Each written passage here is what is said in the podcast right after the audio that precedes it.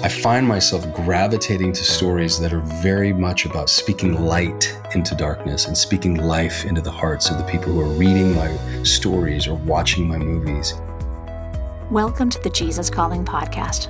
When Jesus set about gathering his disciples, he chose people from very different backgrounds. His disciples included fishermen, a tax collector, perhaps one of royal blood, and a revolutionary. Not only did they find a working commonality, they were united and transformed through their relationship with Jesus. After Jesus' ascension, this same ragtag 12 took the good news that Jesus taught to the farthest reaches of the world. Today's guests, like Jesus' disciples, have come from very different backgrounds and taken Jesus' love and message to very different destinations. Kristoffer Polaha lives in Hollywood with his wife, Julianne Morris, and their three children, where he's an actor, producer, director, and writer. Scott Sauls is the senior pastor of Christ Presbyterian Church in Nashville, Tennessee, where he and his wife Patti have two daughters. Scott has also written six books. Let's start things off with Kristoffer's story. Hello, my name is Kristoffer Polaha. I am a husband. I'm a father to three young men. I'm an actor. I am a producer, a director, and most recently a writer of romance fiction. I grew up in Reno, Nevada, biggest little city in the world. My mom and dad were married and have been married my whole life. I have three older brothers. So I was one of four boys. And yeah, it was just, we skied in the winter and we went up to the lakes in the summer and I had a best friend named Graham growing up, and you know, he and I used to play GI Joe and tennis and hang out in this.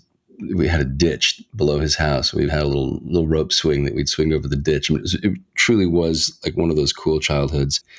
And so early on as a kid, I always kind of had it in my mind, like, well, maybe one day I'll be an actor.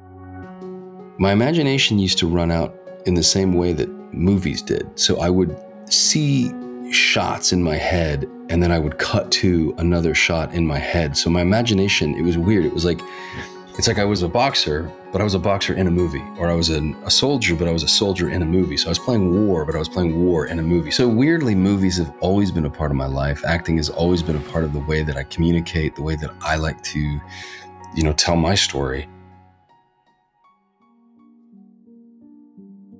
So from Reno, I went to a place called Stevenson in Pebble Beach, California. And I left home around 14. And this was my choice. Graham's mother, she was raised in Rhode Island and had sort of like a English mindset and she was sending all her kids off to boarding school and I just thought that was the coolest thing and I kind of convinced my parents you know to send me off to boarding school as well. I got to school my freshman year and it was the worst experience of my life. I was terribly homesick and would call my mom every single night from this payphone that was off the cafeteria and you know it'd be lit by this deeply gold yellow light and this fog from the peninsula would roll by it was very dreary there was this kid who was bullying my roommate and I remember praying to Jesus and being like, Lord, I don't know what to do about this kid because I was physically bigger than him. I could have just physically like popped him and said, get out of here.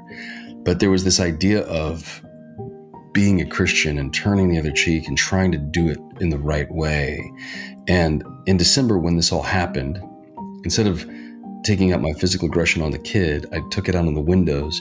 So then I went to the, the the dean of students office and I kind of told on myself. And he's like, Well, why did you do that? And I didn't want to say, Well, there's a bully and I didn't want to get him in trouble like that. But I did say, I just, I don't know, I'm really frustrated and I'm really having a hard time.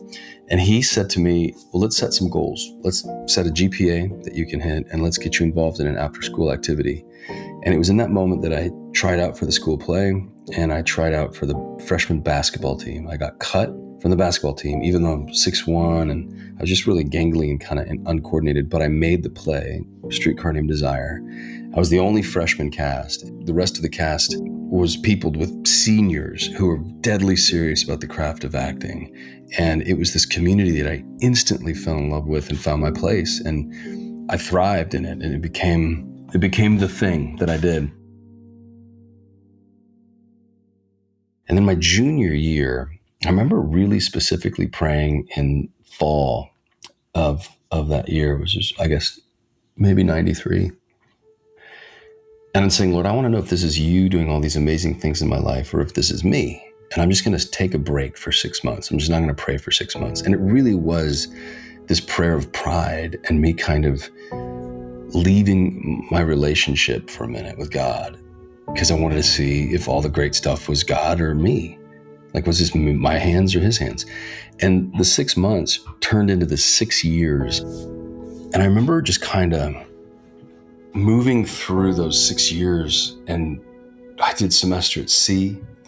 I got into a boat, went around the world. One of the things I wanted to do was study world religion. The other was study world theater, you know? And I did. I studied Shintoism and Buddhism and Confucianism and all of these different world religions trying to get an understanding of God and religion and all this stuff. And it's so funny because God put this guy, Ryan Johnson, in my room. He was my cabin bunk, my bunkmate. And he was like, dude, he's a southern kid from Atlanta, Georgia. He's like, man, you're doing all this stuff around the world, but why don't you just, have you ever just read the Bible, man? And so he had this Bible study and I started going to this Bible study. And I think God was able to use and is able to use that little that winter of my life, that that 6 years of wilderness. One time I was praying about this pilot whether it was going to get picked up or not.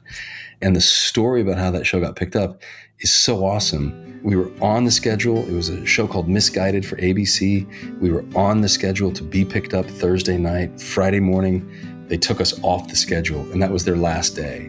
They were announcing everything officially on Monday, but like that was it. Their schedule was locked on Friday, and we were no longer on the schedule. And I just was sick to my stomach, and I needed the job in a year and about eight months since I'd worked on a show, and I needed it. We had, you know, a mortgage, and literally the house had gone into foreclosure. I mean, we're, we're like it was real, it was serious, and we had our baby boy, and my wife was pregnant, I think, at that time with another one and I was like, God, I don't know what's going on, but you can do anything. And I just, I'm asking that you, you know, this pilot, just, you can provide for me. Like you can offer provision through this thing. And Saturday came and went. And Sunday, my wife had this terrible headache. And she's like, Will you pray? And I started praying for her headache. And she's like, No, no, no, don't pray about my head. Pray about the job. And I started praying about the pilot. And as soon as I started praying, about three minutes into this prayer, the phone rang and it was the director, this guy named Todd Holland, who not a Christian, but and it was Ashton Kutcher's show. Judy Greer was involved in it. Like this is a cool, fun thing. And he's like, "You are the first call I'm making because I know how important this is to you, and I know how much you've been praying for us, and how much. And I just want you to know that I don't know how. It's kind of a miracle, but we are back on the schedule, and they have picked up the show." And Julianne and I started crying. We were just like, "Thank you, Lord." Julianne and my relationship have been this bedrock through this crazy career, and that we're in Hollywood together, and that we're still married, and we're still thriving, and our kids are thriving. Like it is all God's work, it's all God's handiwork. And there's always been this sort of grace towards my faith because there's just this joy that surrounds the career and the family, and there's just something that's working. God broke open my heart in 2015 and 2016, and he was just doing reconstruction on my heart. If I'm going to remind people of anybody in my acting, instead of reminding people of Marlon Brando or instead of reminding people of Jimmy Stewart or some hero of mine, why don't I try to remind people of Jesus? Why don't I try to act in a way that people go, man, you remind me of somebody. I don't know who it is, but it's, and like, how cool would that be if I started reminding people of Jesus through my work? I had to just give my acting over I had to literally just say, God, it's in your hands. If you want me to be an actor, you will open up doors. And if you don't, you will close them. And I am no longer going to try to control this thing. And I apologized for breaking up with him all those years ago. I repented and I said, Lord, I'm sorry. Like, and I had this, I called it my holy road, which was this hiking trail above our house in the Palisades. And I would just fall to my hands and my knees. And I would, you know, I didn't care who walked up that trail and saw me on the ground, but I would just, cry out because, you know, as an actor, you know, you only make money when you're working. And so there's this crazy ebb and flow of, of when I'm working and when I'm not. And, you know, really, really lucrative periods of my life to really, really dry periods. And I always feel tethered to my faith in those moments because there's literally nothing I can do other than pray and say, God, open up a door, open up something. Like, I need a job. And what's crazy is like, I remember the first time I ever worked for Hallmark, I just cried out. I said, Lord, I need a job. And that afternoon, my agent called and said, Hey, you just got offered this thing. And it was Dater's Handbook. And that kind of opened up this whole other chapter. And then the Dater's Handbook led to Hallmark stuff, which then led to this writing, which then led to an offer from her in 2017 to be in Wonder Woman 1984. My roommate in college, Colin Trevorrow, led to an offer for Jurassic World Dominion 21 years later. I mean, so God has this way of of making all things sort of work together for good and being an actor tethers you to your faith in a way that I guess every profession might, but but there is no consistency. Like it, it really is out of my hands. When you think about God, think about it for real, like genuinely, and you believe that there is a God in the universe who created the universe and everything in it, everything that is seen and unseen, and that the hairs on our head are numbered, then why wouldn't you just want to constantly be in contact with that, just constantly plugged into the source? God has shown me things in my life. Like there have been real moments of need and I would cry out to God and say, Lord, I need this thing. And God, there would be a feeling, an overwhelming feeling of peace that surpassed all understanding. And it was almost as if saying, God would say, I've got you. Ultimately, God wants us in relationship. He wants us, He says, love God and love each other. It's relationship with God and relationship with each other. August 22nd, Jesus listens. Precious Jesus, help me to trust you in the midst of a messy day. I don't want my inner calm, my peace in your presence, to be shaken by what's going on around me. I love to hear you telling me, Do not let your heart be troubled and do not be afraid. Take heart. I have overcome the world. Lord, I rejoice that the peace you give me is sufficient for all my circumstances in your all powerful name. In Jesus' name, amen. You can see Kristoffer in the film Jurassic World, coming in summer of 2022. To find out about Kristoffer's other appearances in film and on TV, or to join his community of faith on Instagram, go to krispolaha.com for more information. Stay tuned to Scott Sauls' story after a brief message.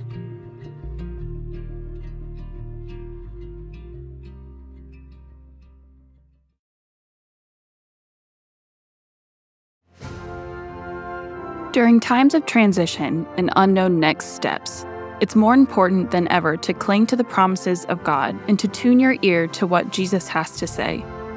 Jesus Calling for Graduates is an encouraging compilation of 150 devotions from Sarah Young's brand. Grads will find topics such as discerning God's will, self worth, trust, support, and much more. Jesus Calling for Graduates is perfect for both high school and college graduates as they embark on the next chapter. Look for our special custom edition of Jesus Calling for Graduates, available exclusively at faithgateway.com.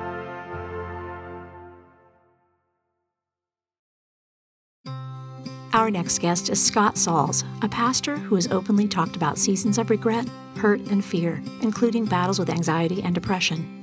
He knows what it's like to be unfinished and on the mend under Jesus' merciful, mighty hand, and wants to show others how we can become more who we're meant to be when we trust in God through the hard parts of life.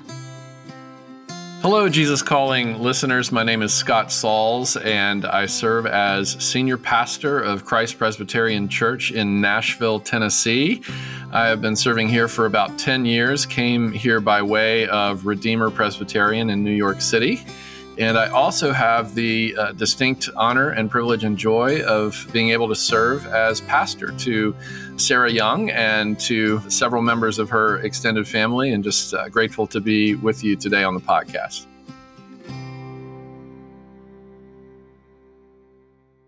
I believe that every person, especially in the season that we're in right now, after the two years plus of being in a global pandemic and all of the, the unrest that we find ourselves in politically and people talking past each other on social media and so on.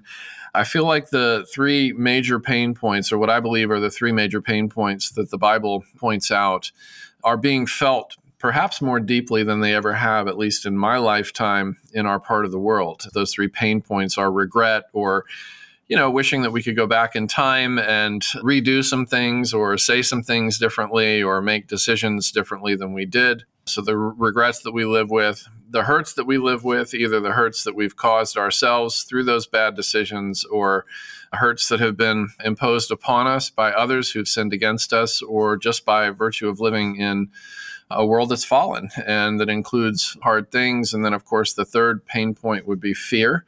And I think we're all uh, struggling at some point with anxiety about what the future holds.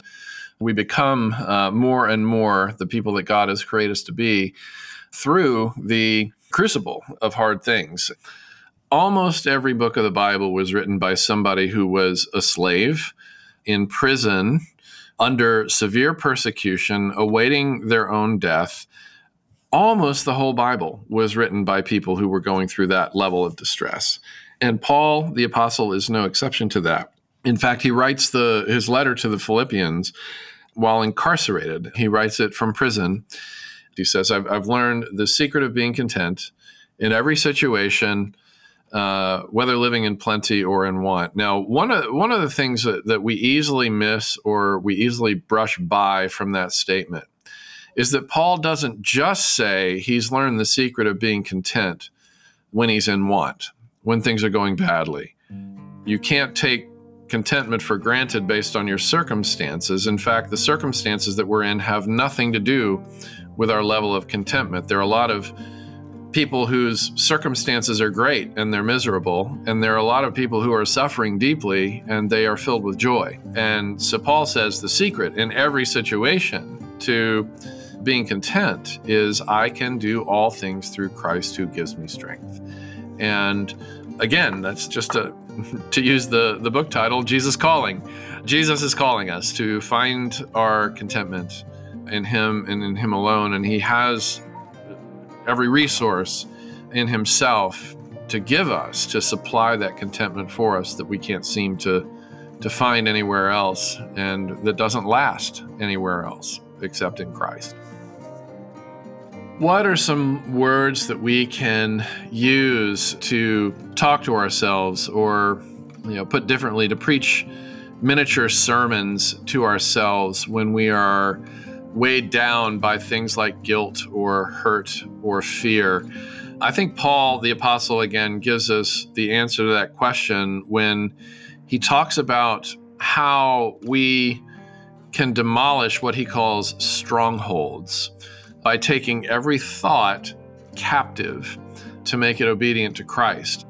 I was dealing with anxiety and uh, just a lot of worry and fear about what the future might hold. And an older Christian gentleman in my life said, Scott, you need to learn to talk to yourself more than you listen to yourself. In other words, you, you need a strategy to help you turn the volume up on what God says and to turn the volume down on what your panicking, worried imagination is saying about future worst case scenarios. And I think this principle, talking to ourselves more than we listen to ourselves, or taking every thought captive to make it obedient to Christ, means no more and no less than becoming so familiar with the scriptures, especially what the scriptures say and how the scriptures speak into our regrets. So I think really it, it's just a matter of becoming so deeply familiar with the person and work of Jesus by you know deeply internalizing the gospels and candidly deeply internalizing really helpful secondary sources like Jesus calling which which speak in a voice that so resonates with who Jesus is and what Jesus is like and so familiarize ourselves also and especially with those verses in scripture and those sections of scripture that address our unhealthy and or untrue thoughts. And of course it's always helpful to surround ourselves with friends and counselors and so on who can remind us of these things. We're meant to wrestle in community and not strictly in isolation. So that's an important thing too, is to get around other Christians who can affirm and and help us hold our arms up the things that are true.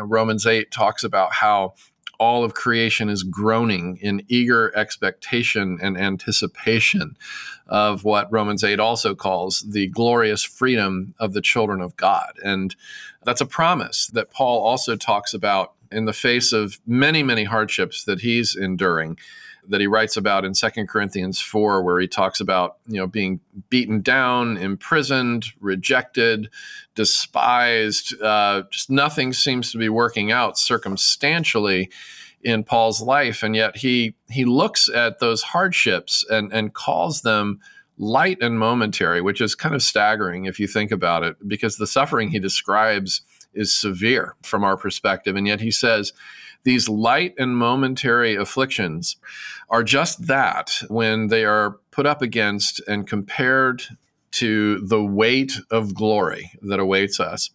So, the practice of lament is something that the Bible both exemplifies for us and encourages. And the way I like to frame the conversation about lament is that God has given us what another writer named Chip Dodd has identified as the eight core emotions. And we see all of these emotions played out in very amplified, transparent, vulnerable ways, especially in the Psalms. And those emotions, if they were to all be given a name, seven of them are emotions that we would associate with distress the emotions of guilt, shame, sadness, hurt, fear, anger, and loneliness. And then the eighth emotion is the one and only emotion that we would associate with happiness or positivity or optimism, and that's the emotion of gladness. To me, it's very telling that God would give so many options to respond to in our distress, whether our distress is related to regret, hurt, fear, or some other form of distress. And you know, those emotions are given to us by God to be used and to be activated in the same way that we're supposed to use our fingers or our voices or our eyeballs.